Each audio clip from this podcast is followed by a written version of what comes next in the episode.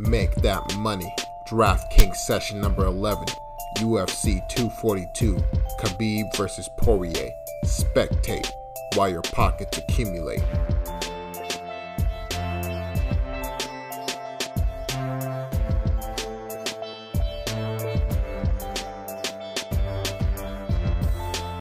Make that money. DraftKings sessions number 11. I'm your host, Uber Mike, and we're here to break down the DraftKings slate of UFC 242 so you can make that money. Before we get into the breakdown of these fights, some quick business to get to. First and foremost, thank each and every one of y'all who have watched the videos, who have subscribed, who have liked the videos, who have disliked the videos, who have shared the videos, etc., etc., etc. We have surpassed 100 subscribers on the YouTube channel. And as promised, there will be a fight companion, live stream fight companion this Saturday for UFC 242. So you're going to see me crack a coffee, turn on the TV, turn on the prelims, and we're going to do this thing from the early prelims all the way to the main event with Khabib and Poirier. I'm going to get animated. I'm going to get after it because I'm going to be making that money. Y'all going to be making that money. This card is at a decent time. It's not at three in the morning, four in the morning like the China card, and it's gonna be a good old time. So again, thank every single one of you for subscribing to the YouTube channel. And please, let's keep this thing going. Let's keep this thing booming and grooving so we can do bigger and better things as this channel progresses. Also, if you never played DraftKings before, if you need strategies on how to construct a lineup, or if you just don't know what the heck DraftKings is, there's three respective links below on what I just mentioned. Click on those links, check out the videos, get educated, get in the game, and make that money. Finally, like, subscribe, share this video. Thank you so much. And also, want to also thank the big homie Brandon K for shouting out this channel on his respective videos. Him and I, him and I had a disagreement with the underdog lock last card UFC China Da Un Jung. He came through. He handled business. He made y'all look good. He made this channel look good. And Brandon K, just appreciate you hollering at us. Thank you. Come by, get your lineup right, and make that money. So let's go ahead and let's get into the main event of the UFC 242. We have Khabib Nurmagomedov at the DraftKings price of 9,300 versus versus Dustin the Diamond Poirier at the DraftKings price of 6900 And with Khabib, Khabib is the golden standard of takedowns, transitions, and everything in regards to that on DraftKings. Undefeated 27 0, Dagestanian champion, whooped up on McGregor, whooped up on Edson Barboza, whooped up on Raging Al. This whooped cats. This domination. Never really had a close fight, unless you want to go way back to the Gleison Tibau fight. But we're not here to talk about his Fightography. We're here to talk about his DraftKings breakdown. And speaking of which, if you look at his fights per fight in a DraftKings basis, 111.7 points average. This guy scores, scores, scores, scores. How does he do it? Looking at his strengths, relentless pressure, relentless takedown attempts, relentless chain wrestling. Whenever he is able to get his opponent down, he transitions or if he's not transitioning he's able he has very very very phenomenal top control is able to hold his opponent down and rain down significant strikes which is even more points. If you look at his weaknesses the only weakness that really stands out for Khabib is his stand up his stand up isn't necessarily up there up there compared to his other contenders in the 155 pound division but dropping Conor McGregor in his last fight does show improved striking. On top of that, as well, it's not like his striking's in a vacuum where that's all he does. His wrestling commands a lot of respect, which leaves a lot of opening for his opponents in the stand up department because if they purely just want to stand up with Khabib, he'll just get underneath them and take them down. They have to respect that. They have to respect his top pressure. And looking at this recent YouTube videos and such of his training and everything, it seems that his stand up is just getting better and better and better. And training at AKA with Javier Mendez and company, I trust it, man. I trust that it's getting better. I'm cl- I'm trusting that he's closing that gap. But then, not to get too distracted, takedowns, top pressure, ground and pound, relentless cardio, relentless pace, golden standard of this pressure wrestling, really phenomenal. Looking at Khabib's opponent, Dustin the Diamond Poirier. Dustin Poirier, he's been around for a while. Initially fought at fought at the featherweight division in the WEC days and in his early UFC career. Moved 155 pounds. Had a bad fight against Michael Johnson. Got knocked out really quick, but then after that Michael Johnson loss, he just turned it around. He's won, I believe it's five or six fights in a row. And man, he's just been handling business. He finished Anthony Pettis. He finished uh, Edson Barboza. Oh, I'm sorry, not Edson Barboza. Eddie Alvarez, I meant to say. Finished Eddie Alvarez. Took it to Jim Miller. Just he's just been beating guys. His fight, his recent fight against Max Holloway looked really impressive in that bout as well. Being able to go all five rounds with Max, push the pace and things of that sort. When you look at Dustin's game, he's primarily a boxer. Wants to get into boxing range and just put combinations together. That's one thing I do like about Dustin's game. His combination punching is pretty impressive. Not at the Max Holloway level where it's just touch, touch, touch, but in the point of he likes to get in there, maybe touch you with one or two shots, but then throw two other shots behind those shots that are power shots, trying to release you from your consciousness. On top of that, as well, super grimy, super tough dude. He's been in tough fights. His last, I believe, three or four fights have been five round fights, and he's just been able to push through any sort of adversity, whether it be his uh, cardio being pushed against Max or when he fought Justin Gaethje, he was getting leg kicked, body kicked. Just Justin Gaethje is going to test your mettle, and he's been able to surpass that as well. But if we look at any particular weaknesses with Dustin Poirier, Dustin Poirier hasn't really fought any wrestlers other than maybe Eddie Alvarez up to this point to fighting Khabib. On top of that as well, he's been taken down by Anthony Pettis. He's been taken down by Jim Miller, and he's been taken down by Jim Miller and I believe it's just those two. I'm, I'm, i believe I'm missing someone else, but in the tape he was taken down by those respective fighters, and he wasn't held down. He was able to get back up, but then against a monster like Khabib, that's just something to be super alarmed about. Also, another thing as well with Dustin Poirier, I noticed he does have power, but not one punch power. He needs to put combinations together in order to get the opponent wobbled and in order to follow up and get the TKO. When he fought Eddie Alvarez, super chinny Eddie, every Eddie Alvarez the second time, especially this was after Eddie Alvarez fought Conor and obviously his chin was compromised. He got TKO'd in that bout.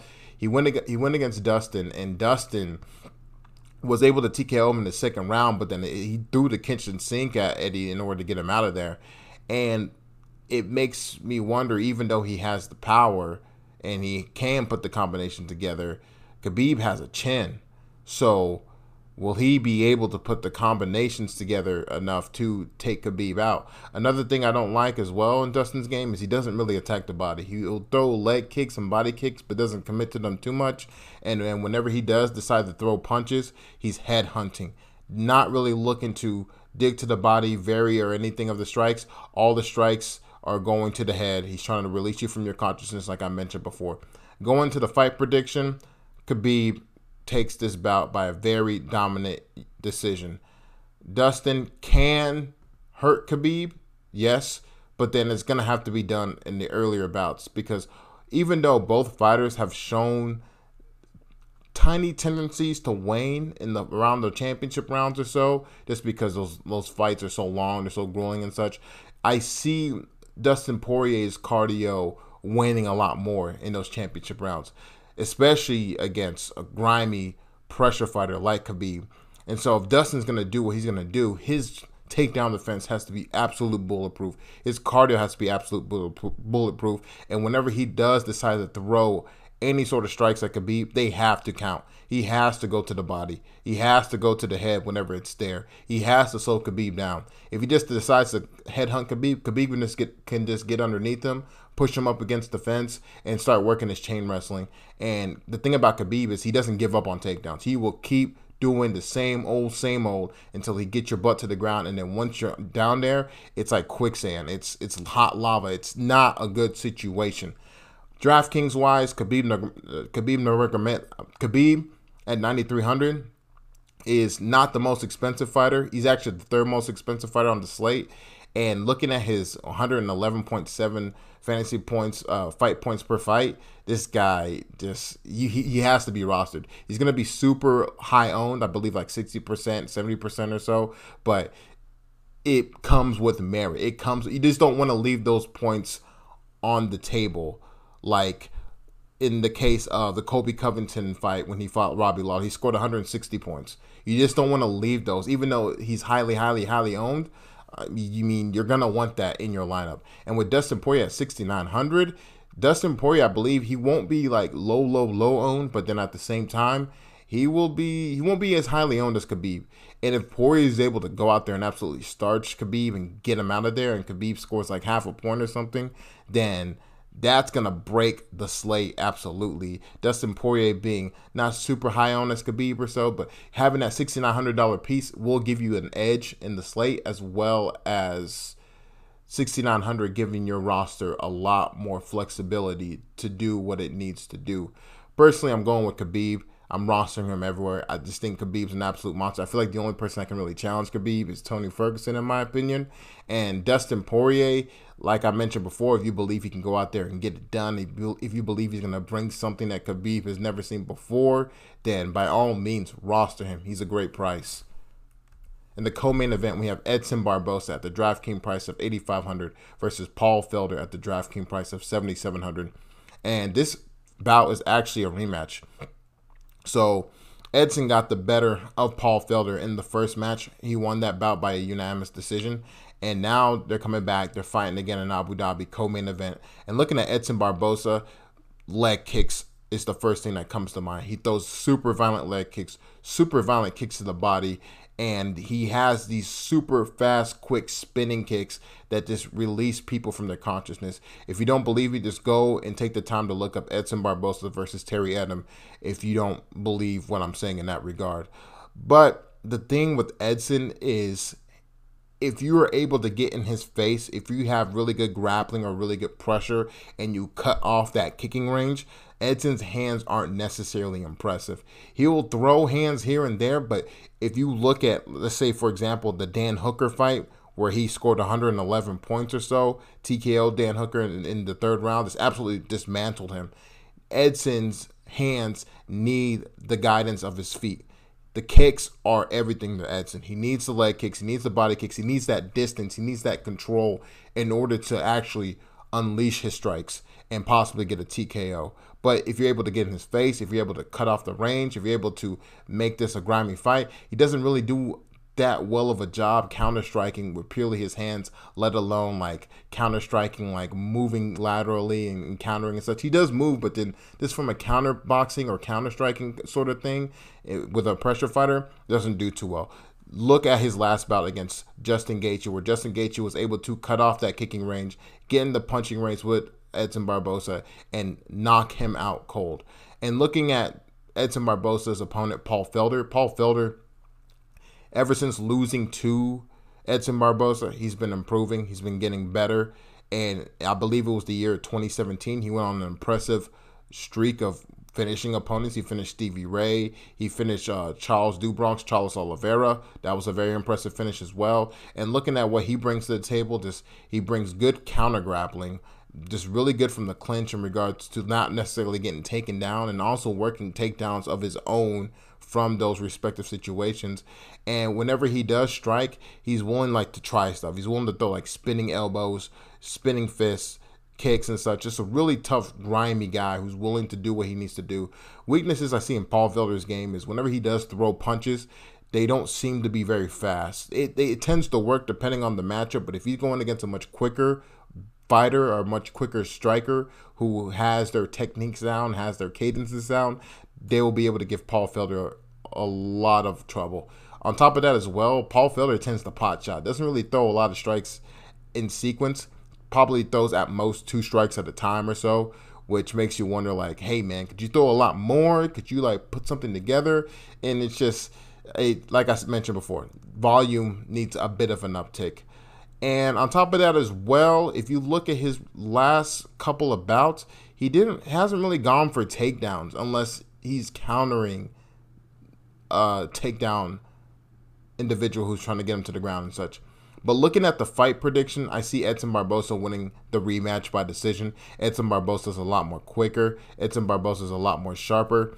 On top of that, as well, Paul Felder, he may come in here with new tools and such, but then that's not saying that Edson Barboza isn't coming in here with new tools. Also, there's this funny narrative that Edson Barboza has been slowing down. He's out of it.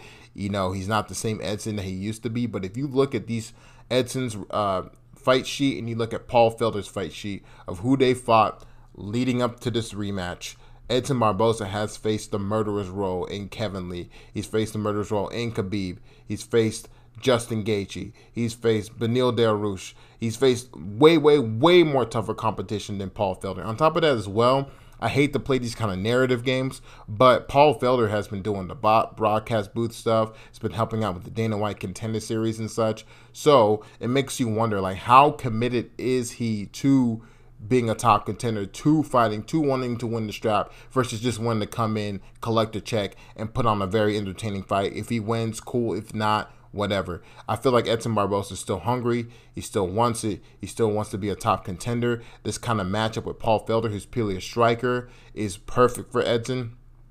And Paul Felder, I'm not saying he can't win, but then those are the things that you have to really, really question as well. Going into the DraftKings pricing, at the DraftKings price of 8500 for Edson Barboza, Mm, it's a little bit too expensive because you need Edson Barboza to get a finish here. Typically, whenever he is able to like pick apart a really tough opposition and win by a decision because he doesn't really go for takedowns, just purely strikes.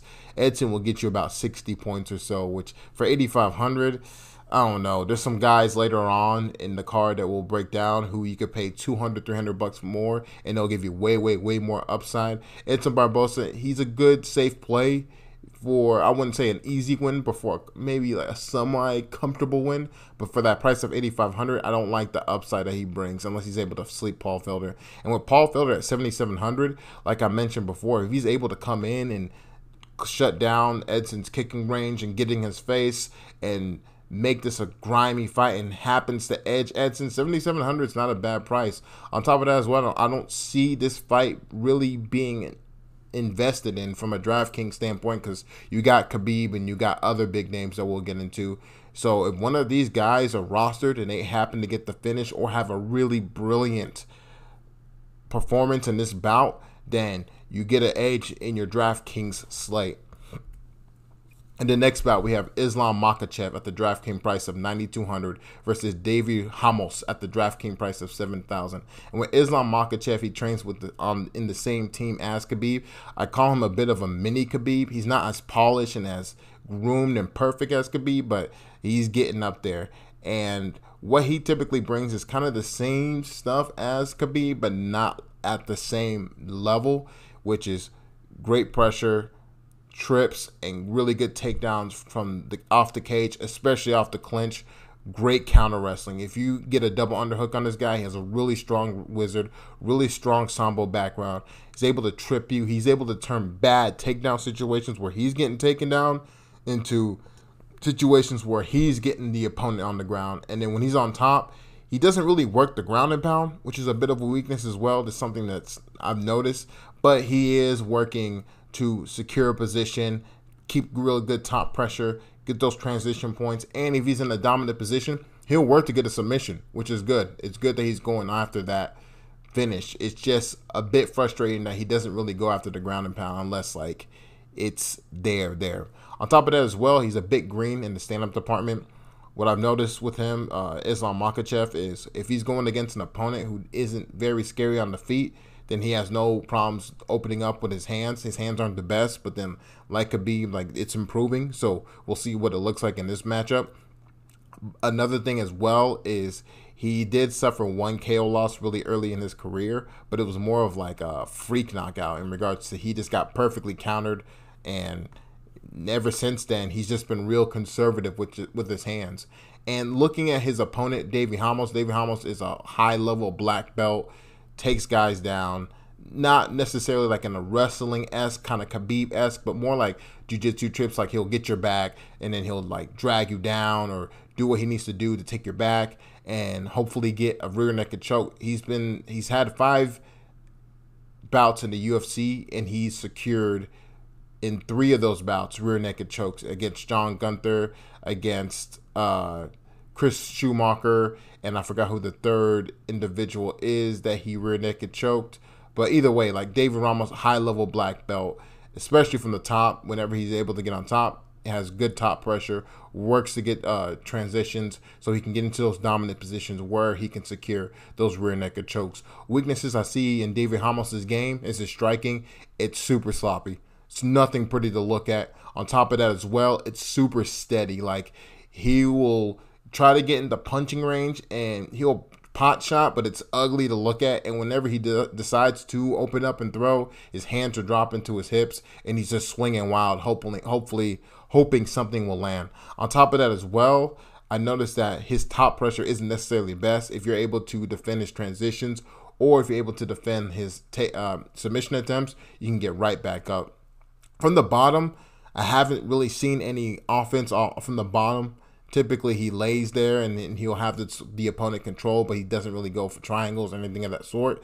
And whenever he's not able to get takedowns, he's not very friendly DraftKings wise. But going into the fight prediction, I see Islam Makhachev winning this bout by decision. This is going to be a very slow and steady bout. I don't see David Ramos being able to take down Islam because Islam's sambo and overall wrestling game is very solid. Takedown defense super solid scramble master, like he's just awesome.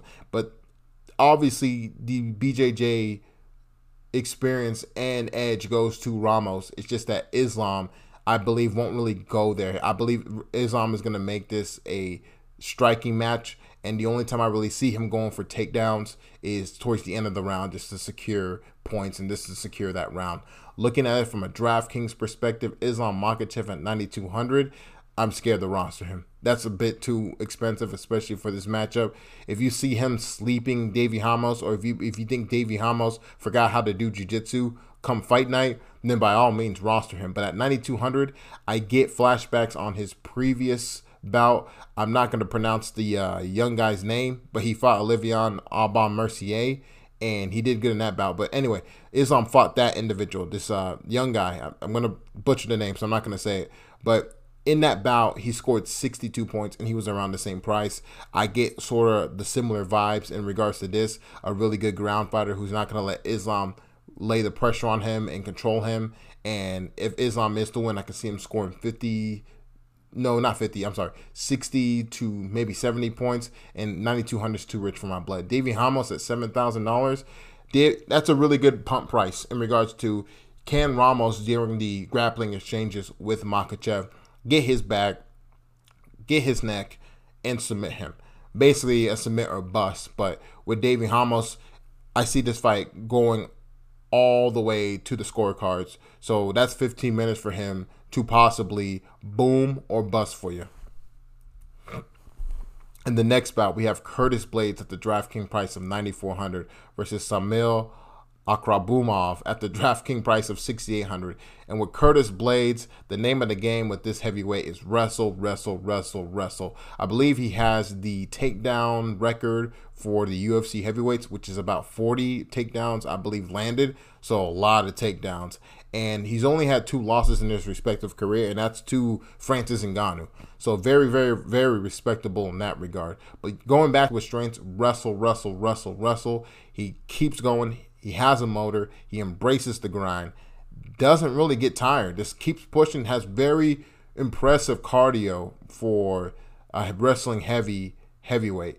If you look at any particular weaknesses for Curtis Blaydes, it is his striking. It's not really up there, up there, and at times it's gotten him in trouble. If you look at the Mark Hunt fight, Mark Hunt wobbled him a bit in that first round before he said, "Okay, I'm not a boxer. I'm a wrestler. Let me take him down."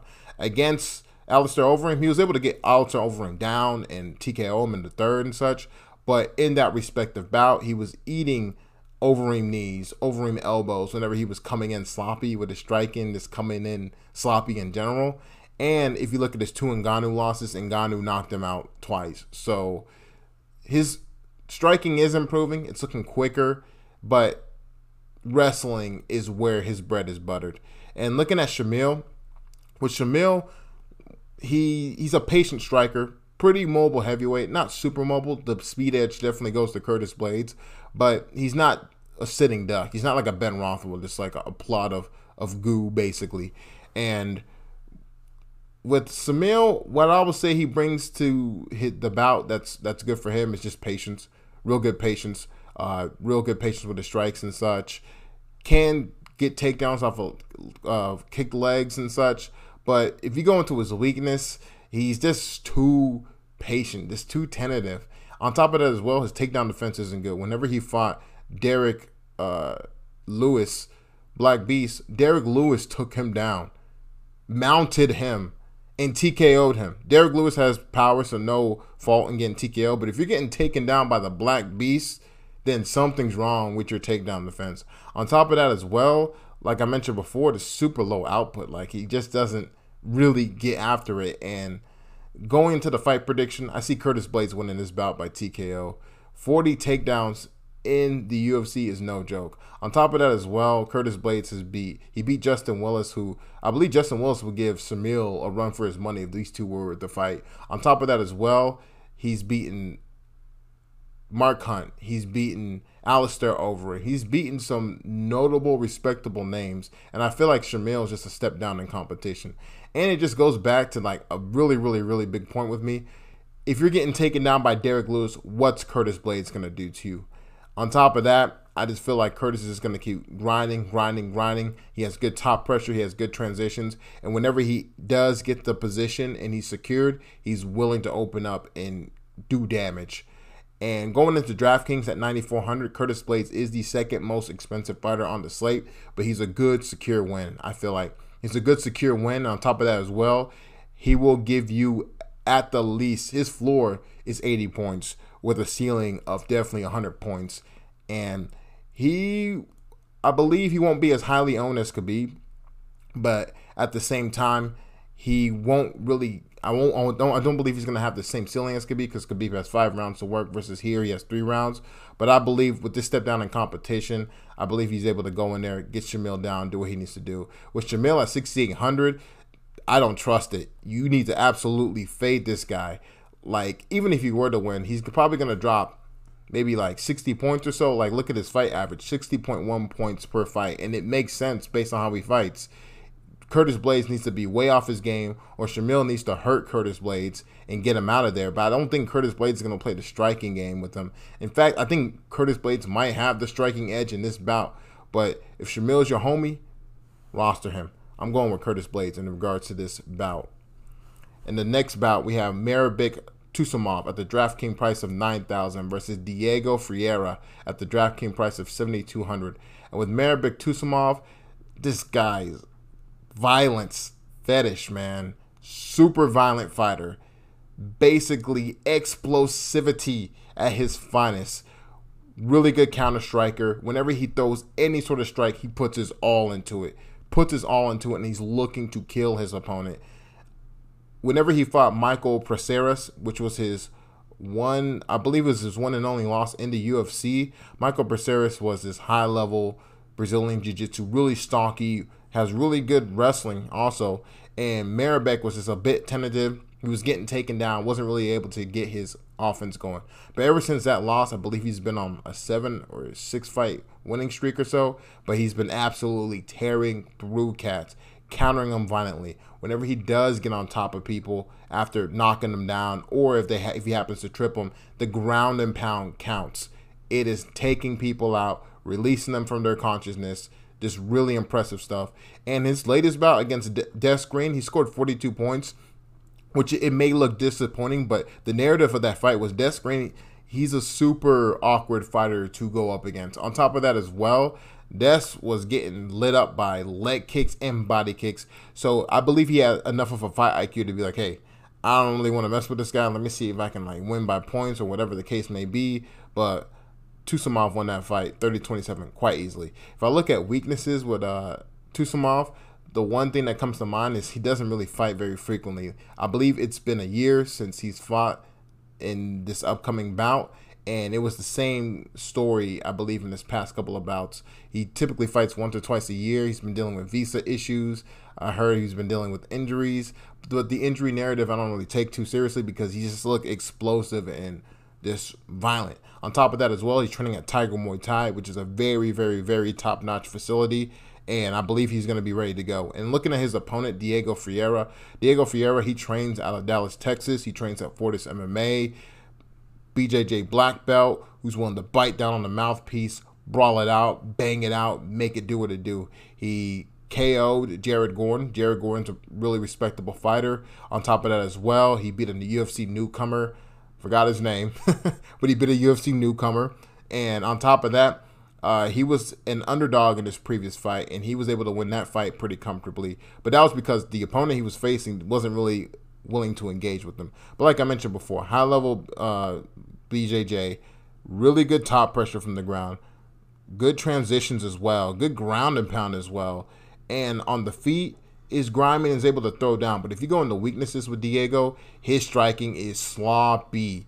Man, oh man, the hands drop, the chin's up in the air. He's throwing wild. His feet are flat. He is open to get countered. Open to get, get, get countered. A lot of times he's able to nullify that because he's so aggressive. But against an opponent like uh, Mairbek Taisumov, I don't know. Fight prediction wise, Taisumov by TKO. Taisumov is a nasty counter striker. He just doesn't counter strike. He doesn't strike to score points. He strikes to knock you out. And in DraftKings, that's a very, very, very good sign. And with Diego Ferreira, his takedowns are there, but his takedowns are not the best. They're very jiu-jitsu esque and not very wrestling, drive you down kind of takedowns, like Michael Pereira's takedowns were when he fought Taisumov. And so I could see Ferreira trying to shoot a couple of those takedowns, and Taisumov just absolutely stuffing them because Taisumov has the speed advantage, he has the explosion advantage, he just has the striking advantage. Like if he stays away from Diego Ferreira's ground game, he will be able to handle him point blank simple because Diego keeps his hand down, hands down, doesn't move his head, and is open to get blasted on. And going into the DraftKings price at nine thousand dollars for Taisumov, he's a good, good rosterable piece. There's going to be a lot of rosterable players in the $9,000 range, so you have to be very selective of how you want to go about this. Like, who do you think will give you the most bang for the buck? And with Taisumov, I really like this matchup. It's in Abu Dhabi. They're going to make him go out there and showcase, and is just. I just with his style and such, I don't see him fighting intelligently. I see him going out there trying to tough man it out, and Taisumov absolutely sleeping him. And at the DraftKings price of 7200 for Ferreira, this is another fade for me. But if you believe that Ferreira is able to come in with a super smart game plan and take Taisumov down and control him and win by points or something of that sort, then by all means roster him. 7200 is a cheap price, but I believe that Ferreira just doesn't have the whereabout to go about a game plan like that. I think he's going to want to stand up with Taisumov, bang it out, and he'll just be on the floor unconscious. In the next bout, we have Andrea KGB Lee at the DraftKings price of 8800 versus Joanne Calderwood at the DraftKings price of 7400 With Andrea Lee, this is the second time on the Make That Money DraftKings sessions where we've reviewed this girl, and it makes no difference. This girl is super impressive. Really good striking in regards to her cadence. Has a weird cadence, has a weird rhythm that throws girls off, and she's able to put the strikes together. On top of that, as well, from the clinch, she's quite strong from there. Is able to manipulate her opponent's bodies and her their head and get off knees as well as takedowns from there as well. And if the opponent's trying to take her down from the clinch, she's just super strong from there. Her back can be up against the cage. She's able to work back. They can be trying to trip her and such from the from space. She's able to get back. I mean, she looks good in those regards. In the bout against Montana De La Rosa, she was able to stifle some of those takedowns from De La Rosa. Was able to take her down as well. And on the feet, man, she looked impressive. She just outclassed her. And it, it was the same thing against Ashley Evans Smith. Same thing against uh, Veronica Macedo. Macedo's not that good, I understand, but this so far so good in regards to Andrea Lee. If there's any particular weakness, it's in open space. If you are able to shoot like a wrestling esque kind of shot on her, she can be taken down. And but the another good thing about that is when she does get taken down, she works to get her butt back up. She doesn't waste time. She doesn't lay back and say die. She gets up, she resets, and she gets her hands moving and working. And with her opponent, Joanne Calderwood, she lost her previous bout against uh, Katlyn Chookagian. It's arguable that she won that bout, but that's neither here nor there. And with her, she has a very patient sort of striking style. Likes to throw leg kicks, likes to throw teeps, likes to mix in the hands, but it's kind of like what Edson Barboza with her. She likes she uses her legs to set up the hands, but she doesn't have the vicious leg kicks and such as a Barboza. On top of that as well, from the bottom, she has pretty sneaky submissions if you're not on your P's and Q's. She's secured armbar victories before. She's able to take girls down. She did it to Ariana Lipski. and she she's a she's an okay fighter. If I go into weaknesses with Joanne Calderwood, it would be her aggressiveness. She doesn't have a sense of urgency and she doesn't have an aggressiveness. She doesn't have that dog or that nastiness to make fights, you know, grimy unless she's going against an opponent who is just as passive as her or just isn't on her level. But going into the fight prediction, I see Andrea Lee winning this bout by unanimous decision. Andrea Lee has the advantage in the stand up, absolutely, on the ground as well. I would say Joanna Calderwood has the, the Brazilian Jiu Jitsu advantage, and if Andrea Lee is messing around down there, she could get submitted. But I believe Andrea Lee is too smart. And then from the clinch, Andrea Lee is just way, way, way too strong. And on top of that as well, if Katlyn Chookagian is able to touch up Calderwood, then Andrea Lee, especially with her funky rhythm and her funky cadence, is gonna is gonna put on a clinic on Calderwood. Calderwood would fight back and she's definitely not to get finished in this bout, but I could see Andrea Lee having her way in this bout. And going into DraftKings, Andrea Lee at 8,800, they're doing it again, man. They're making her too expensive. The last two bouts, she was $9,000. In this, uh, in the Montana De La Rosa, she was 8,800, and again, she's 8,800. So around that price, you have to really, she will be a good play for cash games. If you're playing like a head to head or a double up or something, definitely roster Andrea Lee. She'll get you the win. She'll get you a good 70, probably 80 point floor, and you'll be able to be good to go from there. If you look at Calderwood at 7,400, whenever she lost to Katlyn Chookagian, she scored 71 points in the loss. Really impressive. Got to keep in mind though, she needs to get takedowns. If she's able to secure a takedown or two, on top of that, is able to throw strikes and land and land significant strikes on Andrea Lee, she'll be able to give you a nice 40 point, 50 point floor, which is good whenever you're trying to roster up all these $9,000, $8,000 plays that we're going to go into later on. And you just need someone who maybe could possibly win, but then at the same time, if they lose, they're not going to give you half a point or two points or something. They're going to give you a nice, good floor. In the next bout, we have Zubaira Tukhugov at the DraftKings price of 9500 versus Lerone Murphy at the DraftKings price of 6700 And with uh, Zubaira, Zubaira is the most expensive fighter on this DraftKings slate. And the story behind him is he hasn't fought in three years. So he dealt with a USADA suspension and he was out for two years in regards to that. Was going to come back and fight Artem Lobov. That fight fell through. And after Khabib beat McGregor, Zubaira actually jumped into the cage and beat up on McGregor and that whole scuffle, that whole scrap, he was involved with that. And the UFC suspended him again. And now he's coming back from all that wackiness.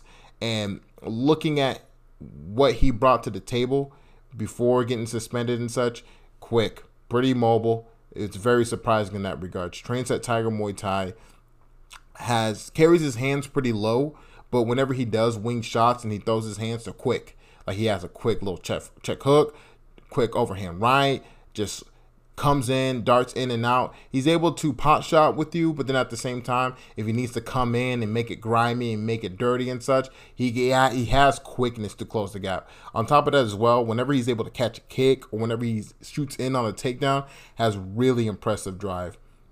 Like Islam Makhachev and Khabib, Zubaira trains with those individuals as well. So you know those guys from Dagestan, they're just getting after it. And whenever it comes to getting the fight where it needs to be, they have that necessary aggress- aggressiveness. And Zubaira has that in spades. If you look at weaknesses, it's the three years off. What's he going to look like when he comes back? Is he going to still have that same tenacity, that same that same speed, the same quickness, or is it going to take him maybe a round, a round and a half to get all of it back, or maybe one or two more fights to get all of it back. We don't know. Whenever we look at his opponent, Lerone Murphy, Lerone Murphy at 6,700, he's making his UFC debut in this card. And he's fought in the regional scene in England. And he looks good in that regard because He has good movement. He has good straight punches and such. He reminds me of a poor, poor, poor man's Leon Edwards. Just really patient like that. Just waits for strikes, has quick kicks, and the kicks are choppy too. Quick kicks to the legs, quick kicks to the body, good straight punches. He looks to counter off the overhand right and such, and looks good in that regard. But whenever you look at his weaknesses, it's whenever he does get pressured, he tends to back himself up against the cage and cover up. And another weaknesses as well is the competition that he's faced so far in the regional scene is not really up to snuff in, of the UFC.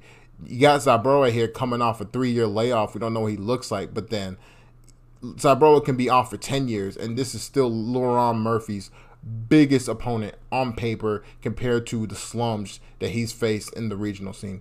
Whenever we go into the fight prediction, I see Zubaira winning this bout by decision. I see Zubaira going in here, striking here and there, he will get touched up here and there with the straight punches because when Zubaira does come in, he is susceptible to getting countered with straight punches just because of how wide he kind of throws his shots. But then once he realizes he's getting touched too much, he's going to be able to pressure Lerone, get him up against the cage, work a couple takedowns, score points that way, and take home the decision. Lerone Murphy was almost my underdog lock of the night, but this matchup kind of scares me. So going into DraftKings, Sabru at 9,500. Um, that's a pass, man. Like even if he were to come out here and possibly get a submission, I just don't see it happening. I don't think Lerone is an absolute bum, but then at the same time, I see Zubaira just coming in here, getting things right, getting a decision in Abu Dhabi, giving a, shout out to everyone, and moving on and continuing his UFC momentum. And with Lerone Murphy at 6,700, he is not a bad base play. Going back to uh, Joanne Calderwood in regards to the floor, she'll provide if she loses. I feel the same way with Lerone Murphy. Unless if Zubaira comes out here and just takes him down and holds them holds him down, doesn't let him do anything, then it's gonna suck because he won't be able to score many points. But I see this fight primarily taking place on the feet. Lerone's gonna have his opportunities to rack up significant strikes or get a takedown here or two. I wouldn't really rely too much on the takedowns, but then I don't see Lerone getting finished. I see him going all three rounds, and if he wins at 6,700, dynamite. That's awesome. But if he happens to lose, like I said with Joanne Calderwood, a good floor.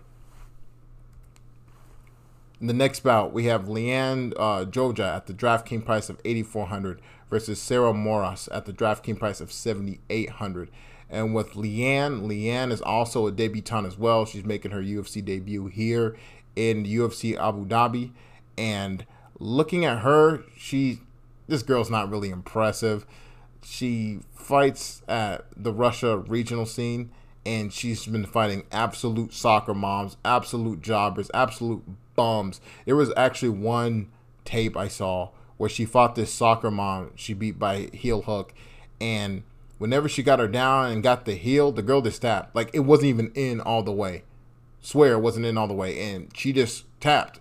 On top of that as well, with Leanne, I mean, she she's tough, you know. She she hangs back, and if you come in, she'll open up and throw strikes at you. It's women's MMA, so the strikes aren't really like the best. But she just wings them, and no one moves their head, so you're gonna get hit by something. On top of that as well, whenever she's on the bottom, she does attack submissions. They're not fluid they they're kind of like forced. But then if you're facing low level competition like she has, then she's you're gonna get them. On top of that as well, with Leanne, she whenever she, her recent bout, she fought against a respectable undefeated opponent, and she struggled that bout. She won by majority decision because hate to be that guy. I think it's home cooking, but she didn't look impressive. She was getting taken down, and that's another weakness too. She gets taken down pretty easily. And on top of that as well, she hasn't fought in a year. She hasn't fought in a year, and she's making her UFC debut here. And looking at her picture here with the Superwoman stuff, and you go on her Instagram. hate to be that guy that in regards to this too, but she's she's a bit of a insta thought, dude. I think she's like using this like Paige VanZant. I'm using this fighting platform to get famous, to look pretty, to have you know thirsty guys look at me, buy my merch, and just see how far I can take this thing. But looking at her opponent, Sarah Moras, man, Sarah Sarah's tripping, dude. There's something wrong with her. like she's dropped her last three fights, respectively. She's lost to Pudilova. Pudilova's a beast. she's very aggressive, and she lost to Macy Kachagan. Kachagan. But anyway, Macy, that's a future contender.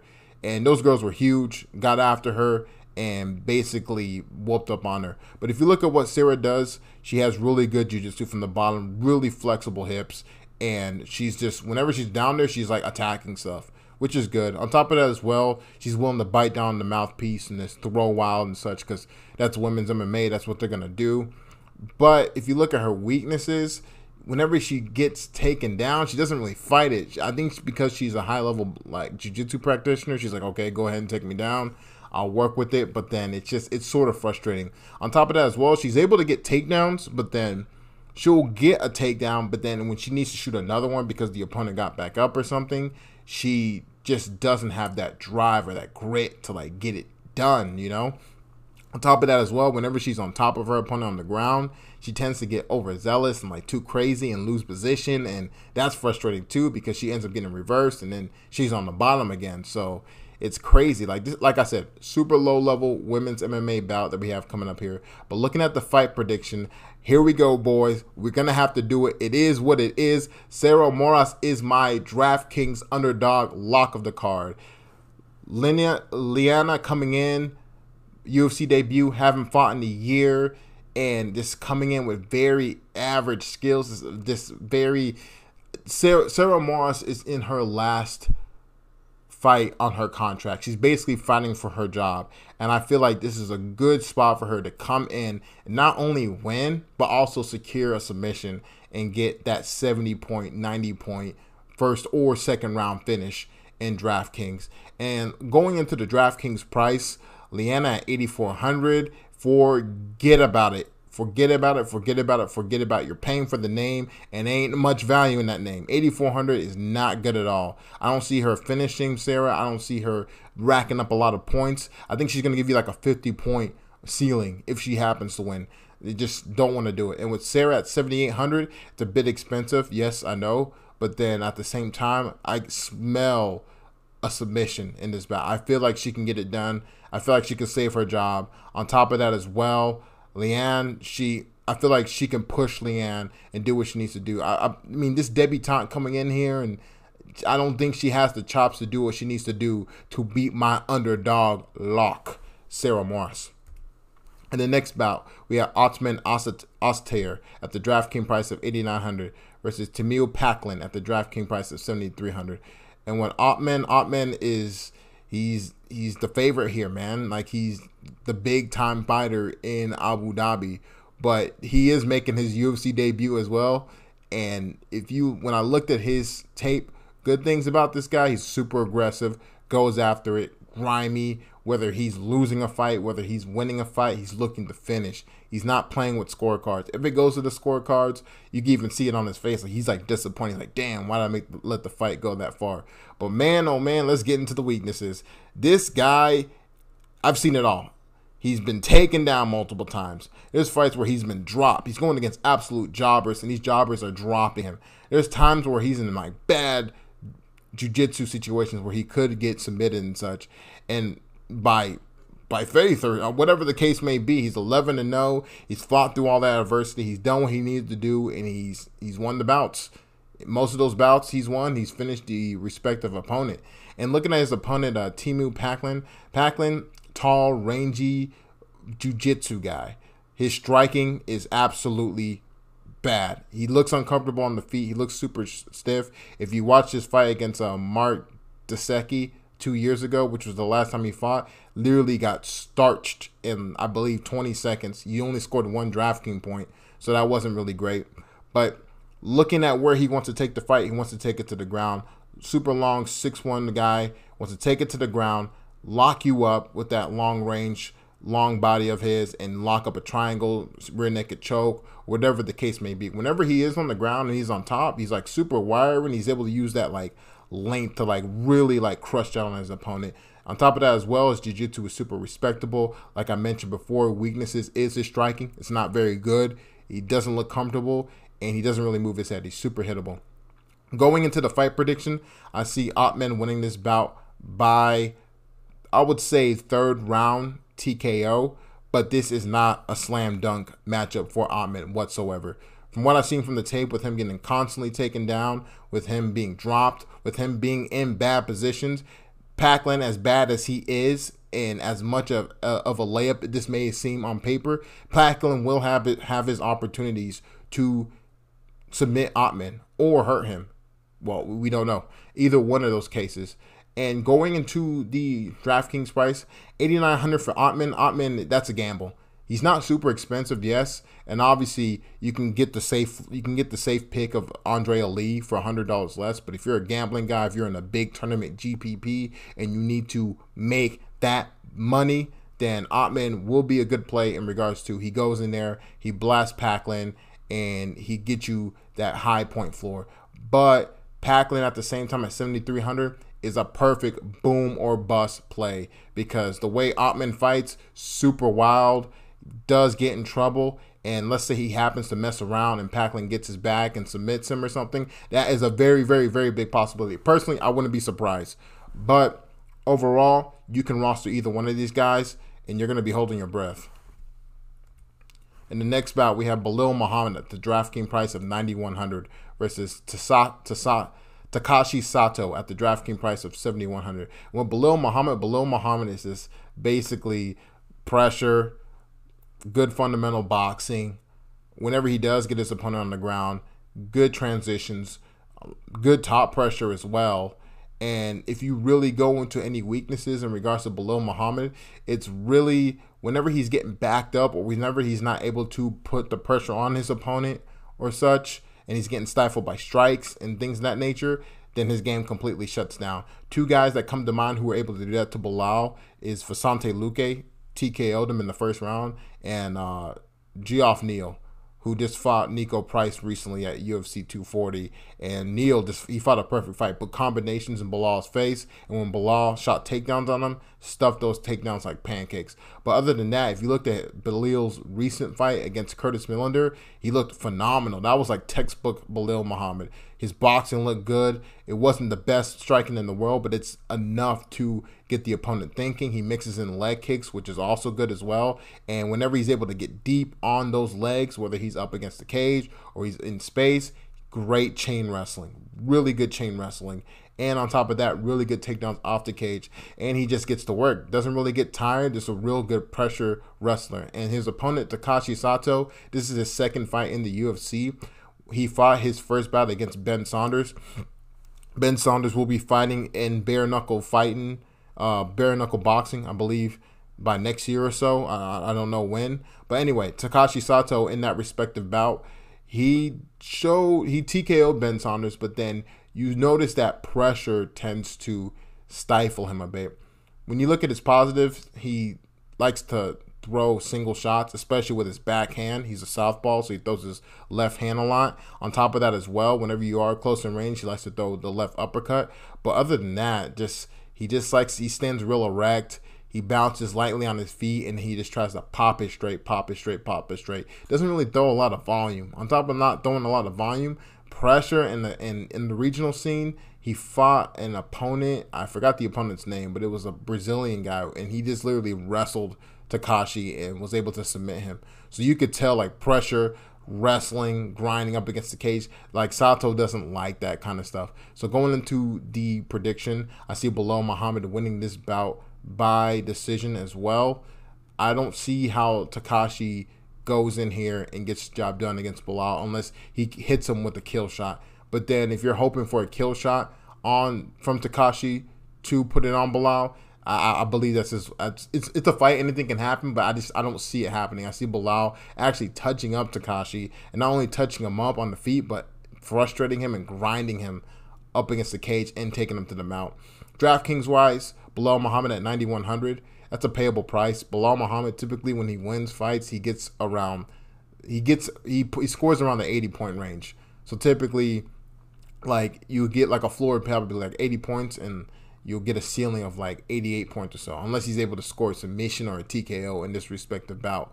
So Belal Muhammad, he's definitely a good nine thousand dollar play, good good win play, and to get you a good 80 points. And with Takashi Sato at 7100, cheap play, but then it's it's a boomer bust play, but I'm, it's a boomer bust play. I'm not comfortable with at all because he doesn't throw enough volume. On top of that, as well, he hasn't. I don't believe he possesses that power, or let alone can follow the game plan like like Neal and Vicente Luque did when they beat Belal Muhammad. I don't think Ta- Takashi Sato could do the same thing as those respective strikers who won their bouts. I'm fading Sato. In the next bout, we have Nordine Taleb at the DraftKings price of 8,200 versus Muslim Salikhov at the DraftKings price of 8,000.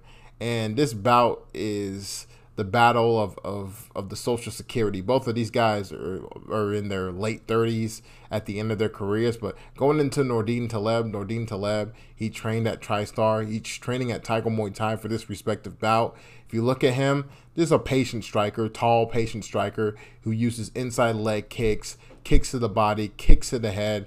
Whenever he does uses his hands, he typically uses it to either measure where his opponent is, so can get his kicks off, or if they come in, he uses it to counter. His counters aren't the best, but then they're enough to like get respect. On top of that, as well, he is he, the killer instinct isn't necessarily there unless he's able to hurt you like he did to Danny Roberts when he KO'd him in the first round. He's willing to just stay busy, score points with his strikes, and take the victory from there. Looking at Muslim, uh, if you look at his respective strengths, he has 183 victories in kickboxing. And that's not, this isn't MMA, this is kickboxing. So he has that respective experience. On top of that, as well, he has like a really sneaky back, spinning back kick to the body and the head, which it's funny because how, he moves kind of slow and he doesn't have a lot, really high volume output. But then those shots, you could tell he really puts together quite well. But looking at his weaknesses, hasn't fought in a year. So we don't know where he's going to be at in this respective bout. And on top of that, as well, his striking output is putrid, man. Like, he just doesn't throw enough strikes. Like, he'll throw a kick here, throw a kick there. He'll come forward and, and, and throw punches at you. Whenever he is, like, in the pocket and you come in dumb, he'll try to counter you, but it's not very often. And it's just I, I just I don't like his output whatsoever. So going into the fight prediction, I see Taleb winning this bout by decision. And the reason I see Taleb winning is this I just think Taleb, even though Muslim is the better striker, Taleb will be a lot more busier. Will be busy with the leg kicks, will be busy with the hands. Just be busy scoring points, which will steal rounds and give him the the victory. On top of that as well, Taleb's teammate, uh, I believe it is Alex Garcia. Yes, Alex Garcia fought Muslim back when Muslim made his UFC debut, and he was able to wrestle Muslim, take him down, basically stifle his game. And so Taleb can just literally go back to Firas Zahabi, who's the mutual coach of him and Alex Garcia, and say, hey, what's the game plan? What have you seen from Muslim? Because he literally hasn't really changed his game. Yes, he's been gone for a year, but then what new tricks can this old dog learn? And going into DraftKings, both of these guys are rosterable. Dean Taleb at 8200 and Muslim at $8,000. But this is going to be a very, very, very low scoring bout unless someone gets finished or someone just get teed off on. I'm fading this matchup altogether because the winner of this bout is probably going to score 60 points, 70 points if you're lucky. Not a lot of high upside in regards to this bout and just a, a low volume output by both of these guys, fading this matchup altogether. But both guys are rosterable. In the next bout, we have Omari Omari Akhmedov at the DraftKings price of 8,300 versus Zak Cummings at the DraftKings price of 7,900. And with uh, Akhmedov, Akhmedov, he's actually used to fight at welterweight and has moved up to middleweight. Same as Zak Cummings, he used to be at welterweight and moving up to middleweight. And when Akhmedov, he's a big, strong, brute of a guy, you know, kind of muscular, sambo background. Whenever he is in the pocket, punching range wise, he bounces, down, he bounce, bites down on the mouthpiece and just opens up and swings big punches and such. But weaknesses in regards to Omari is his takedowns are not good. Like sambo background such, but doesn't really secure them. Whenever he is able to get takedowns, he they're very muscled. They're not the technique isn't necessarily sound, and on top of that as well, he does his energy isn't good. When he, you could tell a lot of times when he's fighting, he's very tentative. Not a lot of points are being scored because if he tries to go for the kill or really go after it and push it, his gas tank goes to hell and he just doesn't do anything. He's just he's a fish out of water basically.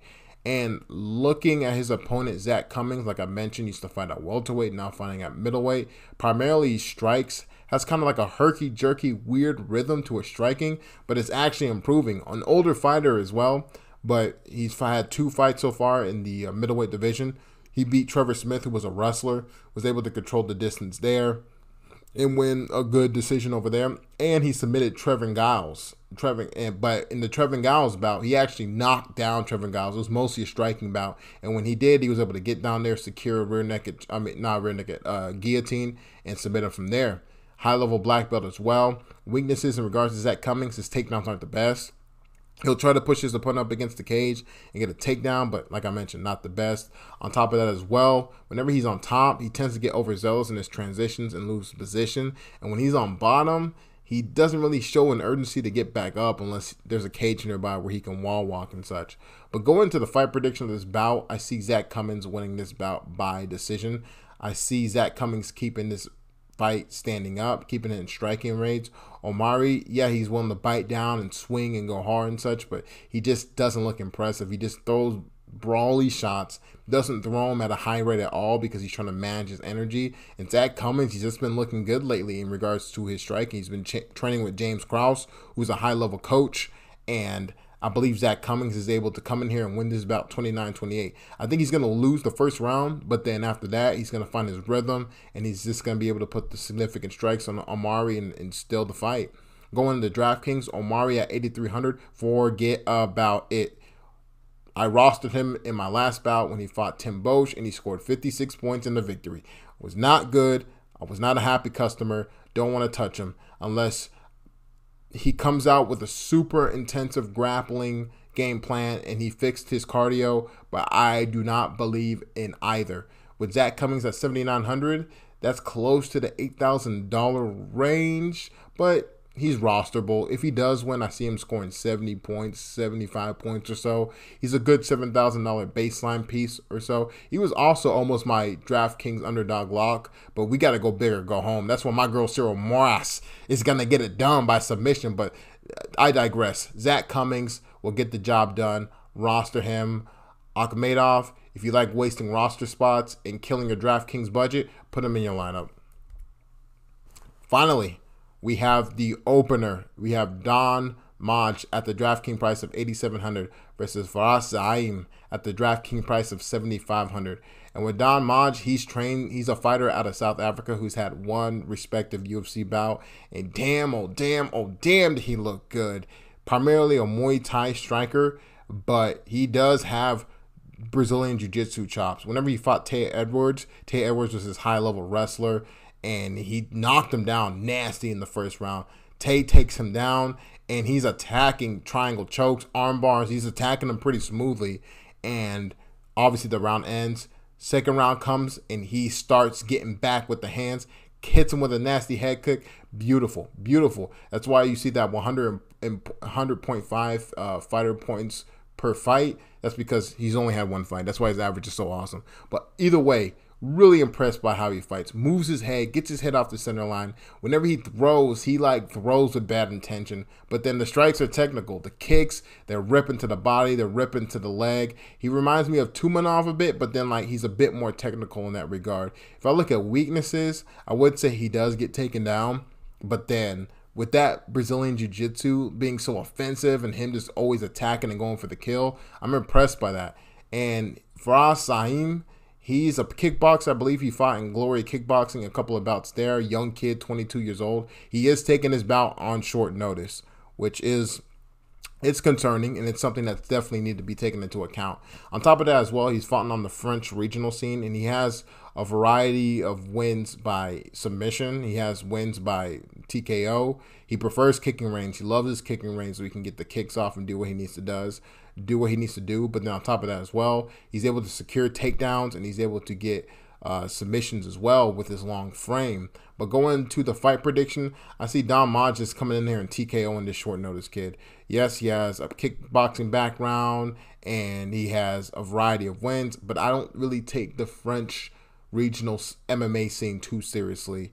And Don, he's been in the in the UFC. Yes, it's one fight, but he's been in here. He's done what he needs to do. He looks super impressive. And even though Frost has better stand up than Te Edwards, I just think Don's is gonna pressure him, and I don't think Frost is gonna like that. And not only just pressure him, but he's gonna throw. He's gonna he fights the finish, whether he's on the feet or he's on the ground. He's gonna fight the finish, and he's gonna put it on the short notice kid, and he's gonna get him out of there. And DraftKings wise at 8,700, give me that all day. Very generous price. Drop a hundred bucks. Don't get Andrea Lee. Get this guy. Let him go out there and get you a finish. Or if he doesn't get you a finish, he's gonna damn. He's gonna fight damn hard to get it done. And with at 7,500 uh, for uh, for short notice fighter, good pump play if you just want to see if he's able to pull it off or so, but not a good pump play in regards to like, oh, he has the skills to nullify Don Madge or anything of that sort because I just feel like there's levels to this MMA game. And even though he's making his debut and Don is making his sophomore uh, introduction, I just think Don's going to go in there and cook this kid up. So, thank you so much for tuning in to the 11th episode of the Make That Money DraftKings sessions. Thank you so much for subscribing. Thank you so much for liking. Thank you so much for sharing this video. I love each and every one of y'all. We're growing this thing. I appreciate y'all coming back here and checking it out. Check your listings. I'm going to go live this Saturday. Fight Companion we're all gonna get in there. We're gonna have our lineup set. We're gonna have our bet set. We're all gonna make that money, and we're gonna have a good old time. I'll see y'all this Saturday. Thank you so much. Holla at y'all.